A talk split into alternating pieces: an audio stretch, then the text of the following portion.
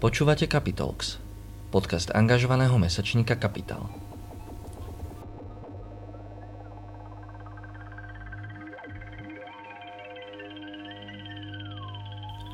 Zdravím vás pri počúvaní prvého dielu ekologickej rubriky podcastov redakcie Kapitálu.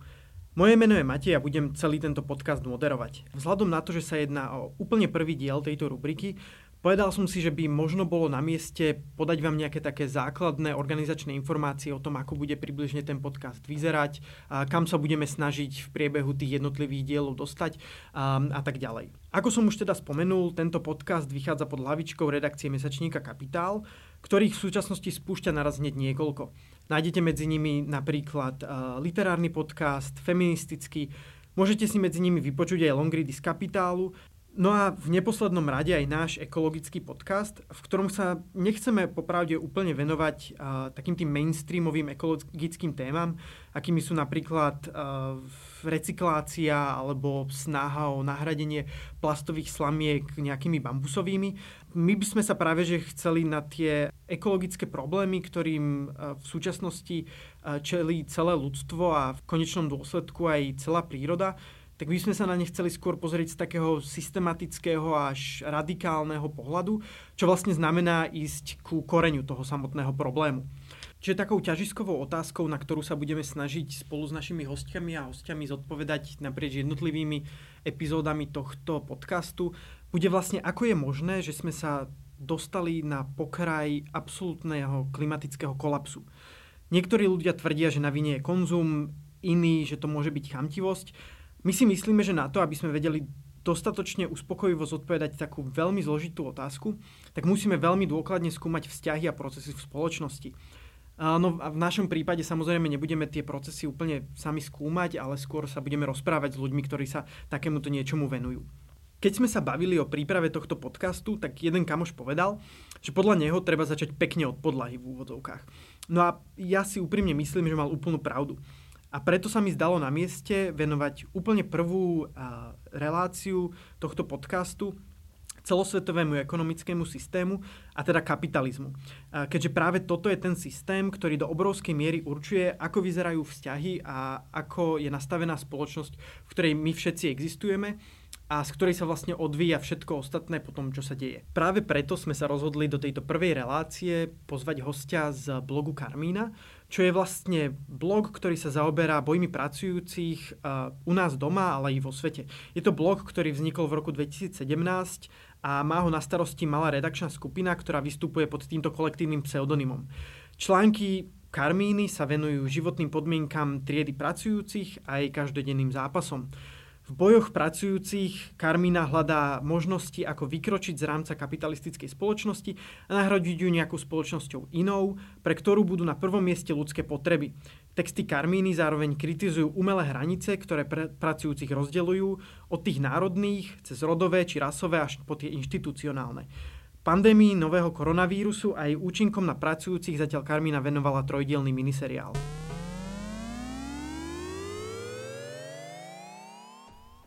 Takže vítam teda predstaviteľa redakčnej skupiny Karmíny a veľmi pekne ti ďakujem, že si bol ochotný prijať pozvanie do nášho podcastu. A ja by som na teba hneď teda vybafol hneď s prvou otázkou a teda ako sme hovorili, chceli by sme začať od úplných základov. A, takže tá prvá otázka bude extrémne široká a zrejme tá diskusia k nej a tá odpoveď by mohla byť na niekoľko hodín rovno ale teda niekde začať musíme. Takže čo to vlastne je ten kapitalizmus? Pretože mám pocit, že v tej, v té, v tej téme je vlastne že strašne veľa uh, názorov a viac otázok ako odpovedí, mám pocit. Uh, no to je veľmi dobrá otázka a zároveň veľmi komplikovaná, pretože koľkých ľudí sa opýtaš, čo je kapitalizmus, tak v podstate toľko odpovedí dostaneš a možno skôr, než hľadať nejakú jedinú pravú definíciu kapitalizmu, je lepšie sa opýtať, že čo vlastne ako si sľubujeme od tej definície kapitalizmu alebo od toho chápania kapitalizmu, na čo by malo byť dobré. A my na Karmíne vychádzame z konkrétneho, veľmi takého špecifického chápania kapitalizmu, ktoré má pôvod vlastne u Marxa v Marxovom kapitáli a používame ho preto, lebo sa nám zdá, že je to najlepší nástroj na, na pochopenie toho, čo sa okolo nás e, deje. A, a v zásade to chápanie sa dá približiť asi takto, že ak sa pozrieme na históriu ľudských spoločností za posledných x tisíc rokov, tak si môžeme všimnúť, že ľudia žili vo veľmi rôznorodých spoločnostiach, či už z hľadiska nejakej ich štruktúry alebo dynamiky a života, schopnosti a podobne. A niektoré tie spoločnosti mali určité znaky spoločné a v iných sa zase líšili. No a jeden z tých znakov, ktoré si môžeme na tých spoločnostiach všímať, je to, všímať je, je to, ako v nich bola vlastne zorganizovaná výroba užitočných vecí a služieb, ktoré ľudia používajú na to, aby uspokojovali svoje potreby, či už nejaké základné alebo nejaké sofistikovanejšie. No a keď sa touto optikou pozrieme na ľudské dejiny, tak získame nejakú takú typológiu spoločnosti. A jedným z tých typov bude vlastne spoločnosť, v ktorej sa skoro všetko vyrába s cieľom vytvoriť zisk, ktorý má podobu peňazí, je vyjadrený v peniazoch. Dokonca až do tej miery, že cieľ uspokojovať tie potreby pomocou tých užitočných vecí a služieb, ktoré vyrábame, je ako keby vedľajší popri tomto primárnom cieli vytvárať zisk. No a prvýkrát sa takáto spoločnosť sformovala alebo začala formovať e, v Británii počas 16. 17. storočia. No a žijeme v nej dnes prakticky všetci, pretože medzičasom sa e, kapitalizmus stal globálnym a spoznáme ho podľa toho, že základným spoločenským vzťahom, ktorý v takejto spoločnosti dominuje, je kapitál. Takže kapitál nechápeme pri takomto pohľade na kapitalizmus ako nejakú vec alebo nejakú sumu peňazí, ale skôr ako spoločenský vzťah alebo proces, ktorý teda existuje medzi ľuďmi. A v zásade v rámci tohto spoločenského vzťahu existujú dve veľké skupiny ľudí, to je samozrejme veľmi taký zjednodušený pohľad, ale na úvod to asi stačí.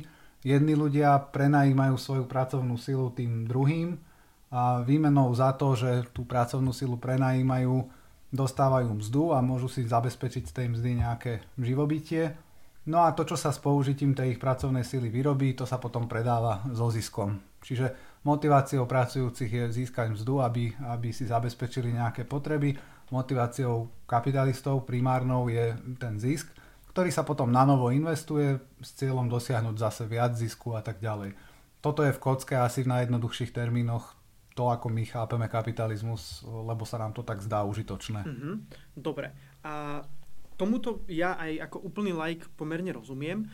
A čomu ale nerozumiem je, že je na tomto niečo akože zlé, že, lebo takto v podstate akože každý z nás žije celý život v tomto, hej.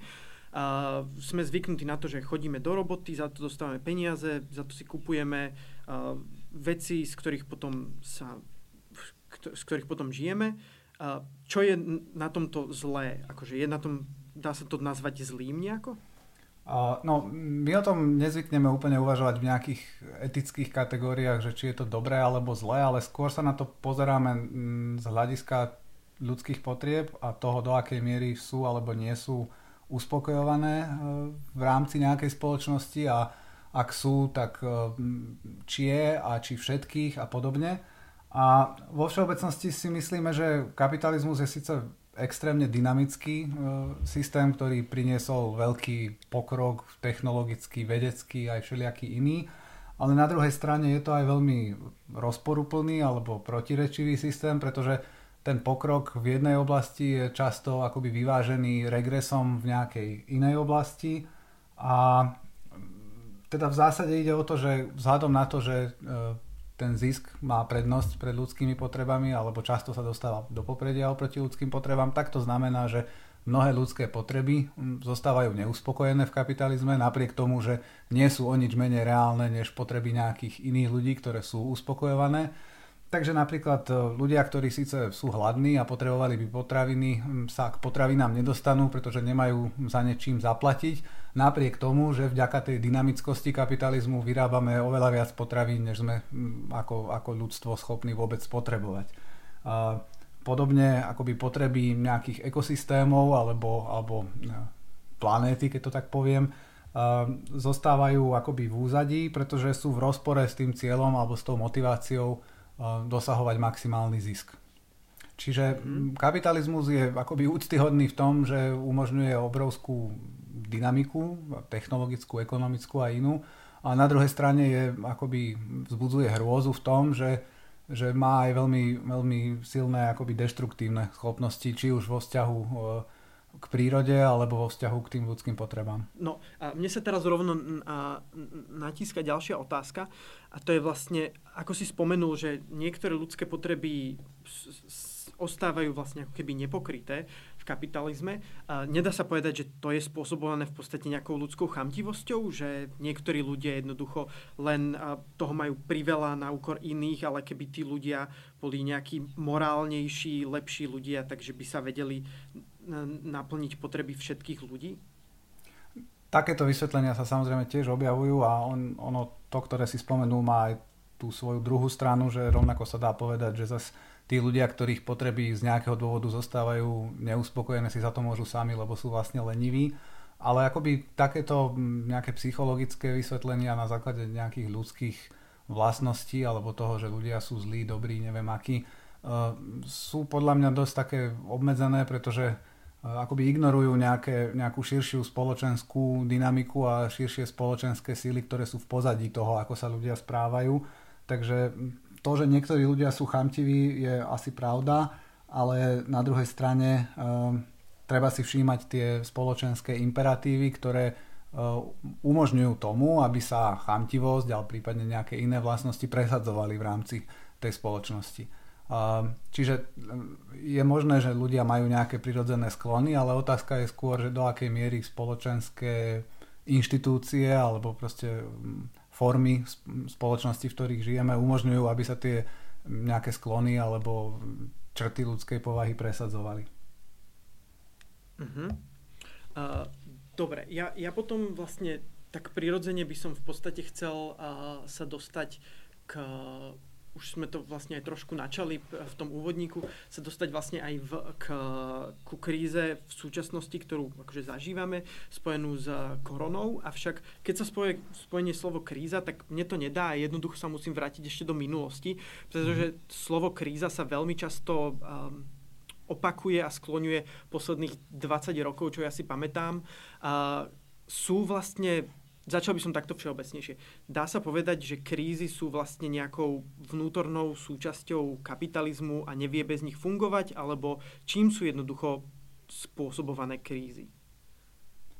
No, v zásade ako najrôznejšie prístupy k skúmaniu kapitalizmu sa zhodnú v tom, že existuje niečo ako ekonomický cyklus v kapitalizme to, že prečo existuje a ako presne vyzerá, v tom sú potom rozdiely, ale v zásade to, že krízy sa s nejakou pravidelnosťou objavujú v kapitalizme, to je, myslím si, už dnes akoby ťažko spochybniteľný, spochybniteľné tvrdenie. A ten cyklus je zhruba 10 ročný a prechádza teda niekoľkými fázami od nejakého oživenia cez vrchol tej konjunktúry, teda tých dobrých časov až po spomalenie a potom krízu, respektíve recesiu ktorá zase akoby pripraví pôdu um, tej novej, tomu novému oživeniu. Um, ako som spomínal, teda rozdiely sú v tom, ako vysvetliť to, že prečo sa to deje. No a to vysvetlenie, ktoré nám sa zdá sympatické, spočíva zhruba v tom, že um, ten spôsob, ako je zorganizovaná ekonomická činnosť alebo výroba v rámci kapitalizmu je založená, založený vlastne na samostatných nejakých výrobných jednotkách, nejakých samostatných výrobcoch, môžeme si to predstaviť ako firmy, ktoré sa v podstate každá usilujú o maximalizáciu zisku a robia to v rámci súťaže s ostatnými, teda v rámci nejakého konkurenčného prostredia.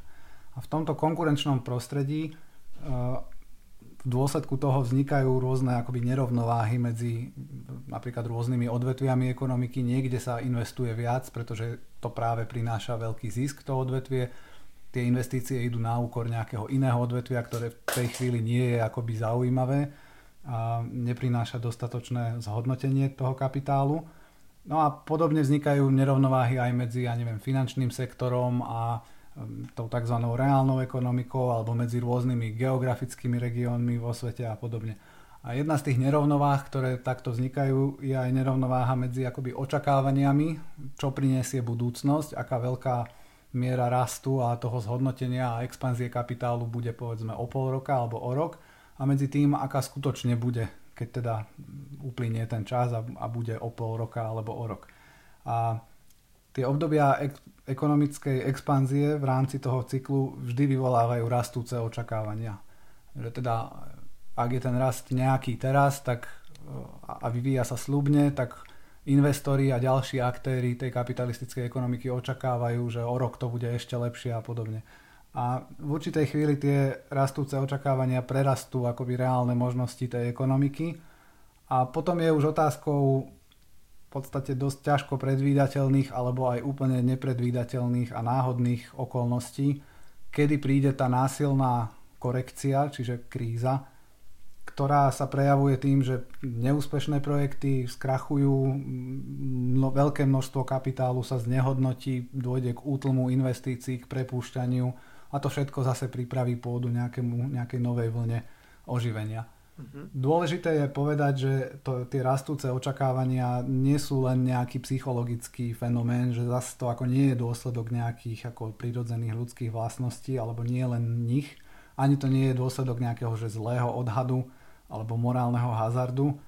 Práve teda to, že ten mechanizmus sa prejavuje pravidelne a cyklicky a vlastne počas celej histórie kapitalizmu ho môžeme sledovať, naznačuje, že ten cyklus má pôvod v samotnej tej štruktúre kapitalistickej ekonomiky, teda v tom, ako je zorganizovaná práve v tom, že ako som spomínal, tie podniky fungujú samostatne, nekoordinujú navzájom svoju činnosť, konkurujú si a podobne.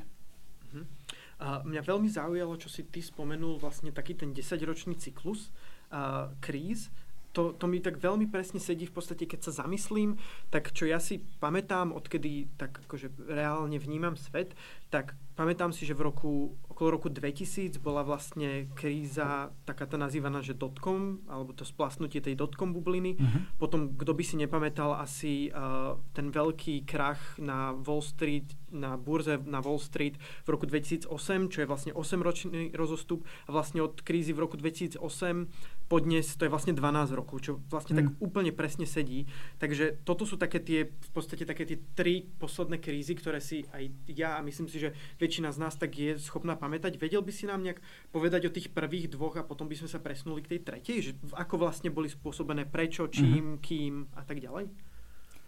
No, ten cyklus je vlastne akoby normálnou súčasťou kapitalistického života a keď si sa na začiatku pýtal, že čo je teda zlé na kapitalizme, no tak e, toto je jedna z tých jeho vlastností, ktoré m, mm, akoby nie sú veľmi príjemné, pretože mm, v podstate to znamená, že s opakujúcou sa pravidelnosťou ľudia masovo prichádzajú o prácu, dostávajú sa do existenčnej tiesne, obrovské akoby projekty, ktoré vyzerali slúbne, zrazu krachujú, takže akoby sa neplnia tie očakávania, ktoré to obdobie oživenia predchádzajúce vyvolalo. A, a chcem ešte k tomu cyklu ale povedať, že um, to, že má trvať tých 10 rokov, to je len akoby také veľmi hrubé nejaké zjednodušenie, ako si aj spomenul. Um, tá, tá súčasná recesia, ktorá už sa pravdepodobne začala, alebo teda evidentne sa už začala, uh, prišla asi po 12 rokoch od tej, od tej poslednej. Čiže uh, niekedy je to 9, niekedy je to 12, niekedy to môže byť 15 rokov a mali sme tu aj veľmi výnimočné a pomerne krátke obdobie po druhej svetovej vojne, keď sa v podstate podarilo, alebo sa zdalo na chvíľu, že sa podarilo ten cyklus nejakým spôsobom eliminovať. On sa potom vrátil s oveľa väčšou ešte intenzitou, ale chvíľu sa proste zdalo v dôsledku rôznych okolností, že akoby kapitalizmus sa zbavil kríz.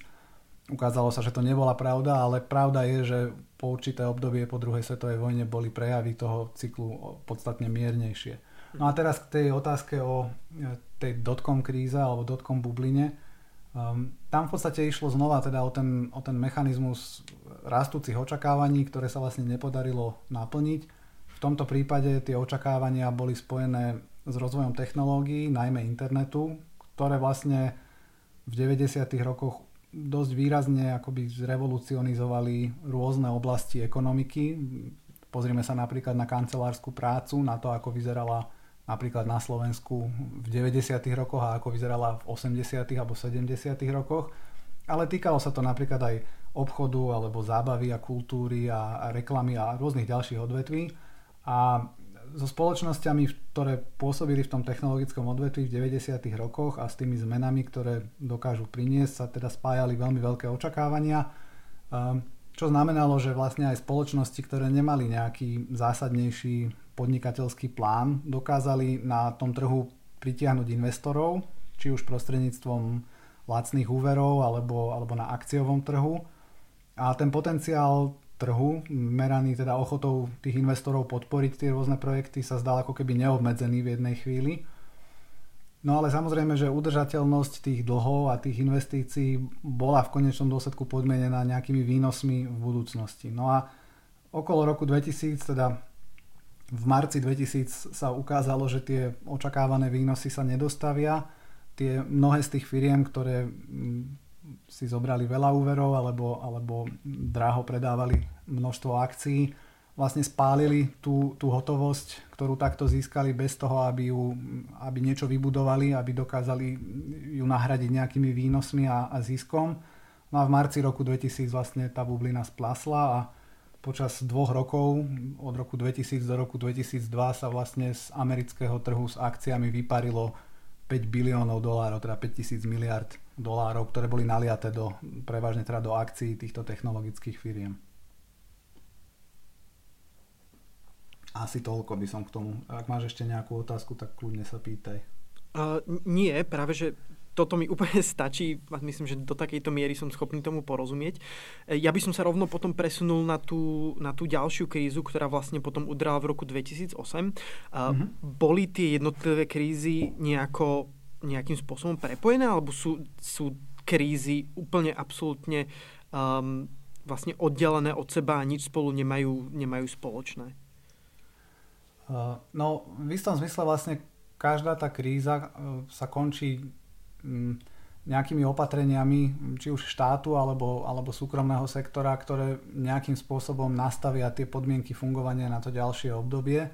A obvykle teda z podmienok toho fungovania sa potom aj vynorí ten faktor, ktorý spôsobí uh, tú následujúcu krízu.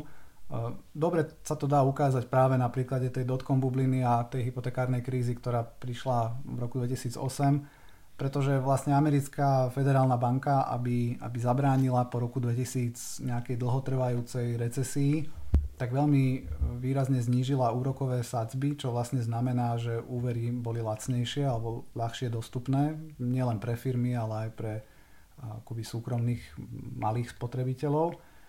A cieľom bolo samozrejme vyvolať to, aby tie firmy si zobrali úvery a investovali, aby sa, aby sa zvýšila produktivita a aby tá ekonomika akoby získala výkonnosť. Um, značná časť tých investícií, ktoré to ale vyvolalo, nešla do, do tejto oblasti, do, nejakej, do nejakého zvyšovania produktivity a podobne, ale do nehnuteľností, ktoré boli vlastne vnímané ako nejaký taký bezpečný prístav, pretože historicky ceny nehnuteľnosti v USA neustále rástli s veľmi malými výkyvmi.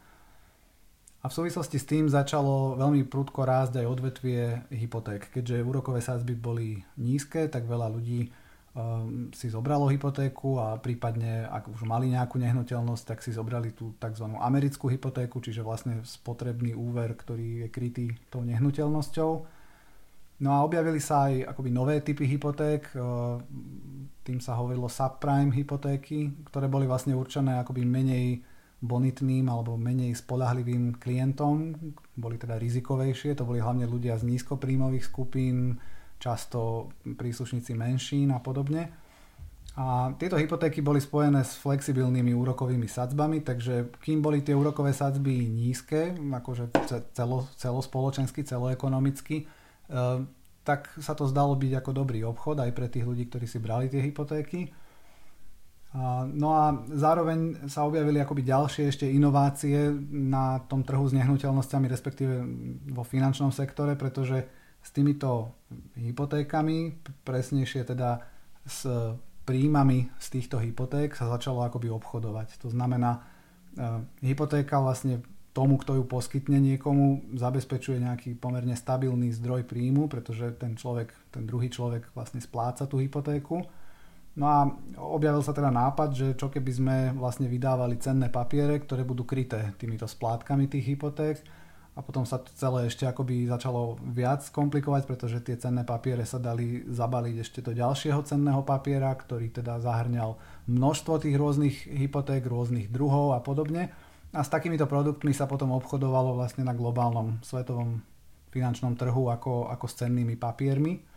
Takže sa stali vlastne súčasťou majetku alebo teda súvah aj rôznych veľkých bankových domov a investičných bank v Spojených štátoch aj, aj, aj inde.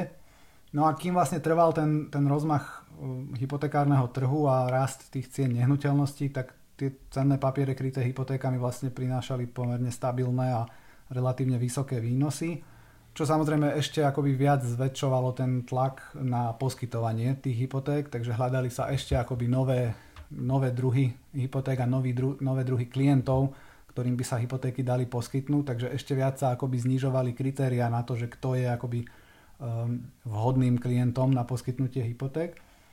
No a vo chvíli, keď uh, ceny nehnuteľnosti začali klesať, to bolo prvýkrát tak v roku 2005, a, a, a postupne teda sa začala zvyšovať aj úroková sadzba, tak niektorí majiteľia tých nehnuteľností sa začali, sa, sa zrazu ocitli akoby v tiesni, pretože buď teda prestali byť schopní splácať ten úver, alebo zostali na krku s úverom, ktorého vlastne zostatková hodnota, čiže to, čo by ešte mali splatiť, bola už väčšia než aktuálna cena tej, tej nehnuteľnosti. No a keď sa toto rozšírilo, tak prišla vlastne vlna nejakého masového nesplácania tých úverov, ktorá sa potom rýchlo preniesla aj na majiteľov tých cenných papierov, pretože uh, tie výnosy vlastne ktoré pochádzajú zo splátok tých úverov, prestali existovať, takže aj tie cenné papiere kryté tými hypotékami okamžite strátili hodnotu. No a najprv to teda vyvolalo bankrot hypotekárnych bank, tie boli akože prvé na rane, to boli vlastne stovky až tisíce inštitúcií v Spojených štátoch, ale aj v Británii. No a neskôr e, to, sa to vlastne prenieslo aj na tie veľké investičné banky, ktoré obchodovali s tými komplikovanými finančnými produktmi, krytými hypotékami. No a napriek tomu teda, že akoby nezbankrotovali všetky banky, tak to postihlo vlastne celý finančný sektor, pretože keďže s tým obchodovali všetci, tak ani tie banky, ktoré neboli na pokraji bankrotu, boli, boli v núdzi, pretože nevedeli vlastne na čom sú, nevedeli, že do akej miery sú tiež vystavené tomu riziku, pretože nevedeli úplne ani presne, že čo za klientov je v pozadí tých finančných, eh, tých cenných papierov, tých finančných produktov krytých hypotékami. Takže nastalo niečo, čomu sa hovorí úverový krč, čiže situácia, keď vlastne banky si prestanú požičiavať aj medzi sebou navzájom, prestanú požičiavať e, iným klientom, firmám a, a domácnostiam, pretože vlastne nevedia, že kedy ich postihnú straty a kedy vlastne budú mať núdzu o likviditu. Takže šetria peniaze, aby, aby pre tento prípad mali. No a to sa potom už veľmi rýchlo presunulo aj do priemyslu, keďže firmy stratili prístup k úverom, Ehm, v autopriemysle sa začalo prepúšťať, ehm, v ďalších sektoroch takisto a vlastne z tej pôvodne finančnej krízy sa stala akoby širšia ekonomická kríza, ktorá o pár rokov mala potom ešte dohru, zvlášť teda v Európskej únii, v podobe krízy štátnych rozpočtov. Uh-huh. Dobre. A ja by som sa teraz vlastne uh, presunul trochu ďalej a teda k tej viac menej ťažiskovej téme uh, toho dnešného podcastu, keďže momentálne je to realita, v ktorej žijeme, že už sa v podstate, ty si spomenul slovo recesia, uh, už sa začína skloňovať, neviem, či aj kríza dokonca spojená mm. s koronavírusom. Uh, ja by som sa k tomu ale chcel spýtať hlavne takú, takú otázku, že keď si vysvetloval vlastne tieto dve predošlé krízy, tak mne, to, mne ako lajkovi to prípada, že boli spôsobené nejakými ako keby machináciami na finančných trhoch, že, hej, že niekto dal príliš veľkú dôveru do nejakých firiem, ktoré reálne nemali takú hodnotu, alebo boli nejaké papiere, ktoré neboli zase také mm-hmm. lukratívne, ako sa mohli zdať na vonok. A na druhú stranu, čiže tie mi pripadajú také podobné v tomto, na druhú stranu táto kríza, ktorá neviem, či už teda vznikla alebo vzniká, tak je vlastne spôsobená vírusom čo sa mnohým ľuďom, a teda mám pocit, že je to tak prezentované v médiách, je, že to je ako keby nejaký prírodný jav. Čiže mm-hmm. že mhm. ako keby vlastne to je niečo, vieš, ako keby vyššia moc jednoducho, že ten systém akože za to nemôže, ale Aha. jednoducho sa vyskytlo niečo v prírode, v čom my teraz musíme čeliť a naša ekonomika je napadnutá niečím zvonka. Mm-hmm. Je toto podľa teba akože ten správny pohľad, alebo sa na, na to pozerať aj nejako inak? Mm. No vrátim sa ešte k tým predchádzajúcim dvom krízam, alebo aspoň k tej, k tej druhej v roku 2008. Ona skutočne akoby mala pôvod e, v hypotekárnom trhu a v tom, že sa obchodovalo s veľmi neprehľadnými cennými papiermi, krytými, ako sa ukázalo, veľmi nespolahlivými hypotékami. Ale zároveň sa to, myslím si, nedá úplne odtrhať od toho, čo sa dialo v tom čase, respektíve po roku 2000 e, v americkej ekonomike celkovo, vrátane teda tej reálnej ekonomiky, nielen vo finančnom sektore pretože v momente, keď americká federálna banka znížila tie úrokové sadzby, čo teda vyvolalo potom rozmach eh, toho hypotekárneho trhu, tak eh, investori mali na výber. Oni mohli namiesto toho, aby investovali do nehnuteľnosti, mohli kupovať, eh, ja neviem, stroje a technológie a zvyšovať produktivitu. Ale z nejakého dôvodu to neurobili a ten dôvod je, že teda to nebolo také profitabilné, nebolo to také ziskové. Čiže to, že tá kríza vypukla vo finančnom sektore, súvisí aj s tým, v akej kondícii bola akoby reálna ekonomika v Spojených štátoch a že teda neposkytovala akoby dostatočne zaujímavé investičné príležitosti um, a namiesto toho teda investori sa obratili akoby k špekuláciám s cennými papiermi a vo, vo finančnom sektore. Čiže uh, ono nakoniec v nejakej podobe by, keďže existuje ten ekonomický cyklus, v nejakej podobe by tá kríza bola prišla aj tak, ale aj to, že sa objavila najprv vo finančnom sektore, má nejakú súvislosť e, s tou reálnou ekonomikou. No a pokiaľ ide o tú súčasnú krízu, tak e, ten mechanizmus, ako tá pandémia pôsobí na ekonomiku, je samozrejme podstatne odlišný od toho, čo sa dialo aj v roku 2000 aj v roku 2008. Dnes vlastne primárny problém vôbec nie je v nesplácaní úverov alebo v ich nedostupnosti alebo v tom, že by banky nemali dosť likvidity. Ako tieto problémy možno existujú, ale nie sú akoby primárne teraz. Ten základný problém je vlastne demobilizácia alebo ako znehybnenie pracovnej sily, ktoré vlastne vyvolali tie karanténne opatrenia. Pretože ľudia teda aspoň podľa tých prieskumov na Slovensku zhruba 30% ľudí normálne pracuje ďalej, 30% ľudí pracuje z domu a zhruba 30% je doma a, a nepracuje. A to v podstate znamená, že jeden, jeden akoby kľúčový faktor, bez ktorého vlastne nie je možné nič veľmi vyrábať, je akoby ochromený a zároveň pracovná sila okrem toho, že sa používa na to, aby, aby sa niečo vyrábalo alebo aby sa poskytovali nejaké služby, tak je v ekonomike dôležitá aj ako spotrebiteľ a ľudia samozrejme teraz pristupujú k svojej spotrebe inak než za normálnych okolností. Čiže e, tá, ten mechanizmus, akým pandémia ochromuje ekonomiku, je, je úplne iný než pri tých predchádzajúcich dvoch krízach. A navyše ako na to, aby sa teraz nejakým spôsobom oživila ekonomika, nestačí urobiť to, čo sa robilo predchádzajúcich minimálne 10 rokov, teda akoby nalievať do nej viac peňazí, pretože to ju samo o sebe nerozhýbe. Ak sa ľuďom vlastne neumožní ísť do práce, tak tie záchranné balíčky nedokážu vykompenzovať to, že sa nevyrábajú auta. bez tej pracovnej sily sa z peňazí nejaké auta nikdy nevyrobia. A, ale zároveň dôležité je podľa mňa uvažovať aj, aj nad tým, čo si sa pýtal, že, uh, že do akej miery tá súčasná kríza je spôsobená nejakým ako mimoekonomickým alebo ne, neekonomickým prírodným faktorom. Uh, v podstate aj ja som povedal, že tá súčasná kríza je dôsledkom tej pandémie alebo teda tých karanténnych opatrení, ktoré reagujú na tú pandémiu a už aj v médiách sa celkom akoby ustálil taký diskurs o tom, že čelíme nejakému externému šoku, ktorý ako neprišiel znútra ekonomiky, ale je to nejaký nepredvídateľný zásah prírody. Mm-hmm. Myslím si, že ak si chceme zachovať nejaké ako kritické uvažovanie, tak treba pri tomto byť veľmi opatrný, pretože uh, samozrejme, že vírusy alebo pandémie vírusov sú prírodné fenomény. Z určitého hľadiska áno. Ale tie podmienky, v ktorých uh, vznikajú a šíria sa, a samozrejme aj tie ľudské reakcie, ktoré, ktoré vyvolávajú, sa utvárajú aj spoločensky, teda to nie sú len akoby prírodné fenomény. Takže um, napríklad pokiaľ ide o samotný ten vírus, um, tak rôzni odborníci, virológovia, epidemiológovia a experti na, na verejné zdravotníctvo už dlhodobo, ako 20 rokov v podstate upozorňujú na to, že moderná živočíšna výroba a potravinová výroba sa stala vlastne akoby takým ohniskom vzniku nových zoonóz, teda tých ochorení, ktoré prechádzajú zo zvierat na človeka. Mhm. A niektorí hovoria aj o tom, že to súvisí so spôsobom, akým je vlastne potravinová výroba dnes zorganizovaná.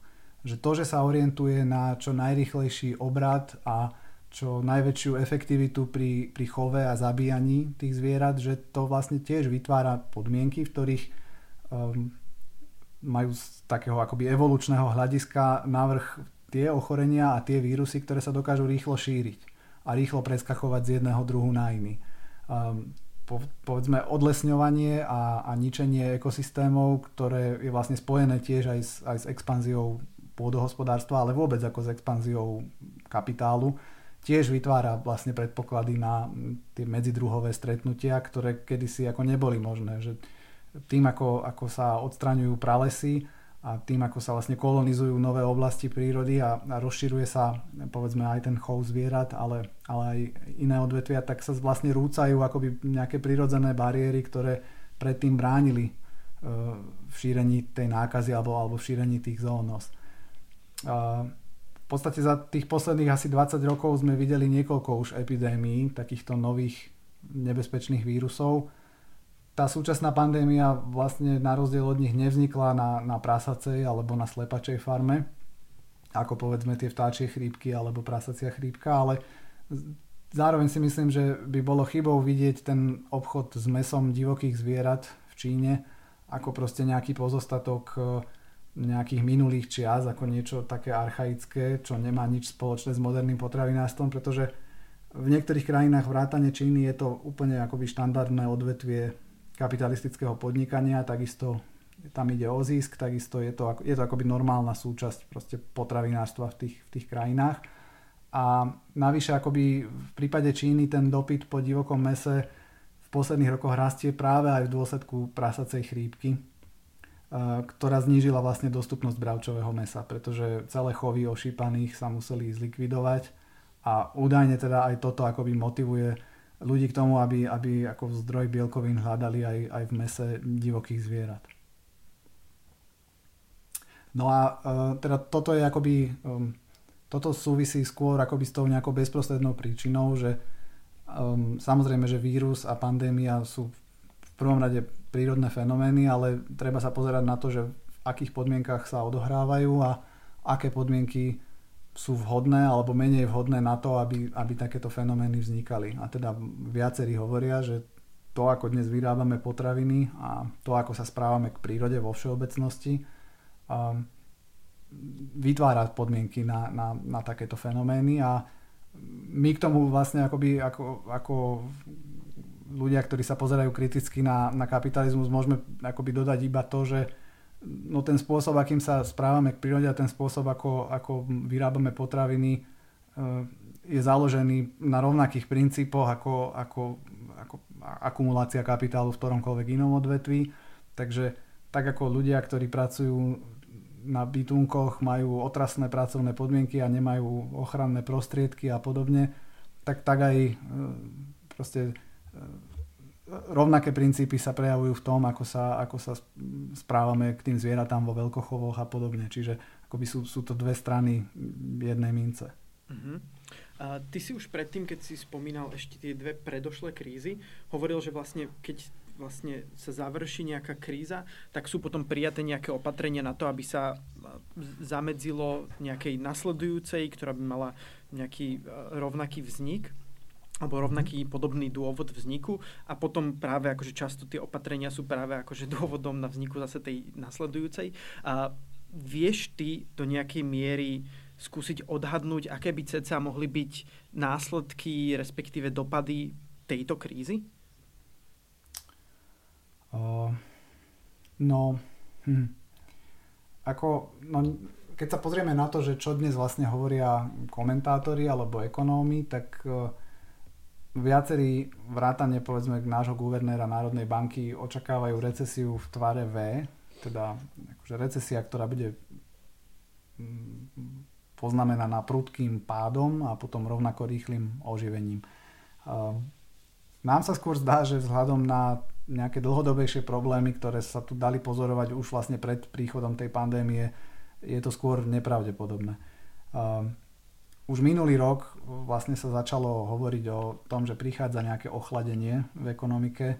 Um, Taliansko, ktoré je veľmi vážne teraz postihnuté pandémiou, bolo v poslednom štvrť roku minulého roka, teda roku 2019, už v recesii Nemecko bolo vlastne na pokraji recesie a, a spolu s Nemeckom vlastne niečo podobné hrozilo aj Slovensku, pretože ako vzhľadom na tie, na tie súvislosti ekonomické my by sme od toho neboli uchránení.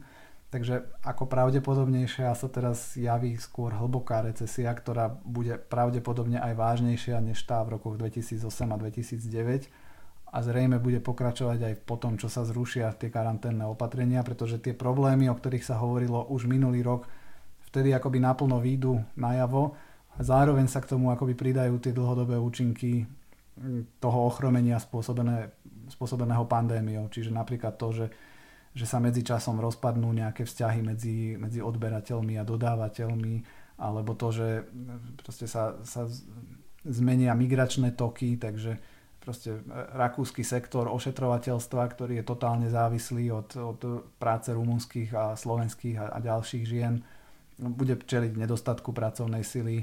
A, a to sa netýka samozrejme len, len ošetrovateľstva, ale týka sa to aj výroby v mnohých krajinách a podobne. Čiže toto všetko zrejme, ak sa aj skončí karanténa, vyjde najavo a ocitneme sa podľa všetkého v dosť nepríjemnej a dlhotrvajúcej recesii.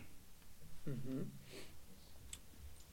to znie naozaj povzbudivo. Ja by som sa ešte spýtal e, ďalšiu otázku, asi predposlednú, predpokladám už. Vy ako kolektív, redakčný kolektív Karmíny sa najviac teda venujete právam pracujúcich, zamestnancov a zamestnaných ľudí. Vedel by si nám z tejto perspektívy, ty už si to trošku načrtol, akože otrasné pracovné podmienky ľudí pracujúcich na bytunkoch a podobne. A vedel by si sa k tomuto ešte nejak trošku obšírnejšie vyjadriť? Ako vlastne, čo, aby som to zhrnul, ako vlastne súčasná uh, kríza vlastne spojená s nejakým uh, vírusom uh, vplýva na či už možno teoreticky zlepšenie, ale predpokladám, predpokladám skôr asi na zhoršenie pracovných podmienok a ľudí v zamestnaniach? Hej, no my radšej hovoríme o, o životných alebo pracovných podmienkach, než o nejakých právach pracujúcich, lebo to je taký akoby skôr právnický nejaký diskurs, ktorý nechávame tým expertom a namiesto toho teda hovoríme buď o tých podmienkach alebo potrebách. A jedna vec zaujímavá a dôležitá, ktorú ukazuje tá súčasná situácia počas karanténnych opatrení je tá otázka esenciálnych alebo nevyhnutných pracujúcich. Vlastne tá pandémia veľmi akoby naliehavo upozornila na význam celého sektora, ktorý alebo viacerých sektorov, ktoré majú na starosti zabezpečovanie základných potrieb, bez ktorých by sme buď neprežili, alebo by sme aspoň nemohli žiť tak, ako sme zvyknutí. Um, je to napríklad zdravotníctvo, je to potravinárstvo, alebo teda logistika spojená s distribúciou potravín a s predajom potravín. Um, sú to rôzne akoby ošetrovateľské profesie a v zásade teda veľká časť toho toho, čo sa nazýva akoby reprodukčná práca, ktorá, ktorá súvisí s tým, alebo zabezpečuje udržiavanie a reprodukciu pracovnej sily. Um, veľmi názorne sa tiež ukázalo, aká dôležitá je vlastne zo spoločenštená výchova detí v školách a v škôlkach, pretože v momente, keď sa zatvoria škôlky a školy na prvom stupni, tak vlastne veľká časť tej pracovnej sily, najmä žien, zostáva ochromená, pretože čerpajú OČR a, a nemôžu ísť do práce. No ale zároveň vlastne tá pandémia ukázala aj akoby vo veľmi takej názornej a až drastickej podobe dlhodobé problémy v niektorých z týchto sektorov. Ehm, zdravotníctvo vo viacerých európskych krajinách vlastne dlhodobo zápasí s nedostatkom pracovnej sily, čo súvisí aj s nízkymi zárobkami, najmä u sestier a, a ďalších tých nelekárskych profesí extrémny pracovný čas, často v podstate ilegálny alebo pololegálny. E, v podstate aj za úplne bežných okolností sa od cestier aj na Slovensku, ale aj inde očakáva, že to skrátka proste nejako zvládnu a zabezpečia tú starostlivosť a, a oni to aj teda s vyplazeným jazykom zvládajú a teraz sú tie nároky vlastne ešte extrémnejšie a znova sa to vlastne ako samozrejmosť očakáva, že v týchto podmienkach vlastne podajú nejaký, nejaký uspokojivý alebo 100% výkon. V podstate už, už pred tou krízou súčasnou, už vlastne v reakcii na tú predchádzajúcu krízu, keď sa prudko v dôsledku tých Mm, záchranných opatrení, ktoré štáty podnikali na to, aby zachránili banky a, a, a ďalšie sektory, sa štáty extrémne zadlžili a potom neskôr prostredníctvom úsporných opatrení sa usilovali znižovať ten e, štátny dlh, tak e, tie úsporné opatrenia veľmi výrazne zasiahli práve zdravotníctvo a niektoré s tým súvisiace sektory, ako je sociálna starostlivosť napríklad. A Napríklad v Taliansku odišlo za posledných 10 rokov zo zdravotníctva okolo 50 tisíc ľudí. Rozpočet talianského zdravotníctva sa za rovnaké obdobie znížil o nejakých takmer 40 miliard eur. A teraz prišlo vlastne toto a znova sa akoby očakáva, že tieto, tieto sektory, ktoré majú na pleciach vlastne reprodukciu tej spoločnosti, to celé nejako, nejako zvládnu. A bolo by zaujímavé, a, a teraz nehovorím len o zdravotníctve, ale aj o ďalších tých esenciálnych profesiách, či sú to predávačky, alebo ošetrovateľky, alebo ja neviem, ľudia v logistike. Bolo by zaujímavé, keby tá súčasná situácia vyvolala aspoň nejaké úvahy alebo debaty o tom, že, že prečo je to vlastne tak, že mm, tieto esenciálne profesie sú takmer vo všetkých krajinách spojené buď s nízkymi zárobkami, alebo aspoň s veľmi akoby nespolahlivou, neistou prácou, nekvalitnými pracovnými podmienkami, dlhým pracovným časom. V podstate medzi tou esenciálnosťou toho sektora a týmito akoby zlými podmienkami existuje takmer dokonalá ako sú korelácia alebo súvislosť v kapitalizme. V podstate väčšina práce, ktorá nejako súvisí so starostlivosťou o deti alebo o chorých a starých, je, je buď mizerne platená, alebo, alebo je prekérna. Veľmi často je vlastne na pleciach žien alebo migrantiek a etnických menšín a podobne. Takisto takmer všetko, čo súvisí s výrobou a distribúciou potravín, ale napríklad aj mm, s prípravou jedál v reštauráciách je mizerne platené alebo prekérne, alebo aj jedno aj druhé. A tieto, akoby, tieto korelácie vlastne platia v podstate bez ohľadu na krajinu. A bolo by veľmi zaujímavé, keby tá súčasná situácia viedla k tomu, že ľudia o týchto súvislostiach a ďalších začnú aspoň uvažovať.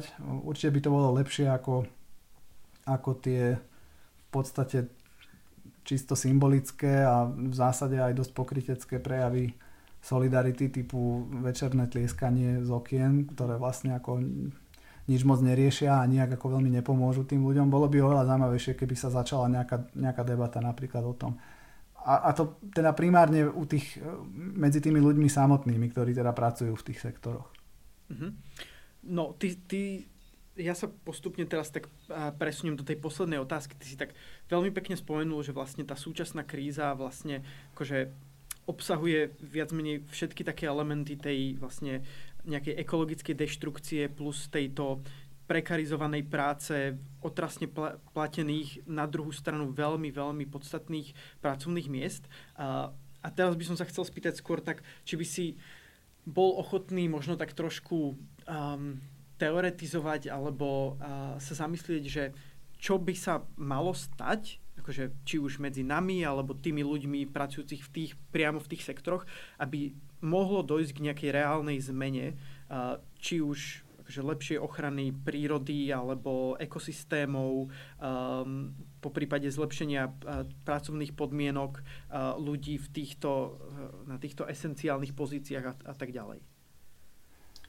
No, ja sa trochu obávam, že, um, že skôr než uvažovať o nejakých zlepšeniach, budeme musieť uvažovať o tom, ako vôbec udržať tie existujúce podmienky, pretože um, od tých záchranných opatrení, ktoré sa dnes podnikajú, si niektorí vlastne slúbujú, že akoby vďaka tomu teraz štát začne hrať akoby výraznejšiu úlohu v ekonomike a vlastne sa nejako vrátime k, k sociálnemu štátu, ktorý ako ešte navyše bude presadzovať aj ekologickú transformáciu.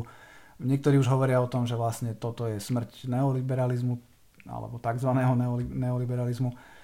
Ja sa obávam, že títo ľudia zostanú dosť nepríjemne prekvapení, pretože veľmi podobné záchranné opatrenia, aj keď v menšom rozsahu, dokonca aj zoštátňovanie a podobne sme videli aj počas tej predchádzajúcej krízy, nijako neohrozili vlastne ten celkový kurz, ktorý, ktorý ako pokračoval v tom duchu, že štát je tu proste na to, aby bránil záujmy kapitálu. V mene rozpočtovej zodpovednosti sa potom škrtalo zdravotníctvo, sociálne služby, školstvo um, a podobne. A, a to isté sa podľa mňa zopakuje aj teraz. To znamená, možno o rok alebo o dva sa zase v mene rozpočtovej zodpovednosti bude od nás žiadať, aby sme sa všetci ako uskromnili a, a teda znášali to bremeno a znova to bude mať podobu ďalších škrtov vo, vo verejných službách. Možno to o niečo menej postihne teraz zdravotníctvo, pretože o význame zdravotníctva sa teraz určite bude veľa hovoriť a o tom, že by sa asi malo aj viac trochu investovať do zdravotníctva, ale to automaticky vôbec nemusí znamenať, že sa zlepšia aj pracovné podmienky ľudí v zdravotníctve. To, to vôbec ne, nemusí byť zaručené. Čiže to, čo vlastne dnes akoby vidíme, vôbec nie je v rozpore s tou, s tou doterajšou praxou a, a ak sa to bude odohrávať tak, ako sme to videli doteraz, tak pravdepodobne nás čakajú veľmi akoby koncentrované útoky na, na, na pracovné aj životné podmienky ľudí vlastne vo všetkých sektoroch, nielen teda vo, vo verejnom sektore, ale aj, ale aj v tom súkromnom. A to v podstate znamená, že sa budeme skôr musieť akoby brániť, než, um, než akoby um, si... do ofenzívy, hej. Presne tak, že skôr, skôr si myslím, že, že, že to bude o, o obrane akoby toho, čo, čo už tu je a čo je ako tak akoby znesiteľné. Čo ale samozrejme neznamená, že tie defenzívne zápasy o udržanie toho, čo máme, nemôžu prerásť aj do ako nejakých odvážnejších, ofenzívnejších, ale v prvom rade si myslím, že, že mm, to, čo bude prvé na programe, bude tá akoby sebaobrana. Žiaľ teraz, v tejto chvíli, to napríklad v zdravotníctve je veľmi ťažko možné.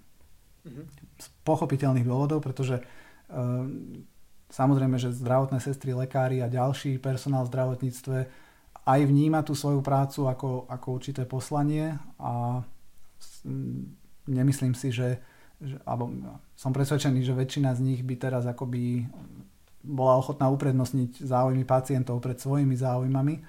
A, takže teraz ako málo kto určite v nemocniciach rozmýšľa nad tým, že, že čo keby sme ako začali štrajkovať alebo niečo podobné. Nakoniec u nás to by ani nebolo zákonne možné, a pretože je vyhlásený um, núdzový stav a platí vlastne pracovná povinnosť v zdravotníctve. A ale zároveň ako napriek tomu um, už aj dnes vidíme nejaké drobné príklady toho, že sa ľudia ozývajú. Na Slovensku zatiaľ nie, ale u nás ani tá situácia zatiaľ nie je taká vyostrená, ale um, naši priatelia zo zväzu Priama akcia uverejňujú na, na svojom Facebooku taký pravidelný um, sumár, že čo sa deje na pracoviskách v súvislosti s koronakrízou a, a upozornili aj niekoľko, na niekoľko prípadov vlastne akoby kolektívneho odporu zdravotníkov proti napríklad nedostatku ochranných prostriedkov. Takže v USA, vo Francúzsku aj, aj v nejakých ďalších krajinách sa objavili akoby protesty zdravotných sestier a, a ďalšieho personálu proti tomu, že napríklad nemajú poriadne respirátory alebo nemajú tie jednorazové obleky a tak. Čiže um, ako ne, ne, nedá sa vylúčiť ani to, že sa objavia takéto akoby zápasy a myslím si, že všetci by s nimi mali solidarizovať s takýmito zápasmi. Ak teda sme ochotní tlieskať z okien, tak potom by sme mali byť ochotní ako vyjadriť aj nejakú praktickejšiu solidaritu vo vzťahu k tým zdravotníkom, minimálne teda tým, že, že budeme podporovať takéto, takéto ich úsilie. Ale zároveň teda si myslím, že, že tá perspektíva nejaká dlhodobejšia je taká, že naozaj budeme čeliť útokom. Mm-hmm. Rozumiem. Um, Ďakujem ti každopádne veľmi pekne. Myslím si, že na túto tému by sme sa vedeli momentálne rozprávať ešte kľudne niekoľko ďalších hodín, avšak na nešťastie sme limitovaní časom a ten sme už bohužiaľ vyčerpali, dokonca trošku aj prečerpali. Takže veľmi, veľmi pekne ti ďakujem za to, že si bol ochotný zúčastniť sa našeho prvého vysielania. A, veľmi rád. A tak snad sa ešte niekedy počujeme v tejto relácii. Takže ďakujeme ešte raz veľmi pekne redakčnej skupine blogu Karmína za to, že boli ochotní prijať pozvanie od nás do prvej relácie vysielania ekologického podcastu Kapitálu. Veľmi pekne ďakujem všetkým ľuďom, ktorí si nás vypočuli a tešíme sa na vás aj na budúce. Počúvali ste Capitalx, podcast angažovaného mesačníka Kapitál. Viac článkov nájdete na webovej stránke www.kapital.noviny.sk, kde nás môžete podporiť napríklad objednaním predplatného. Ďakujeme.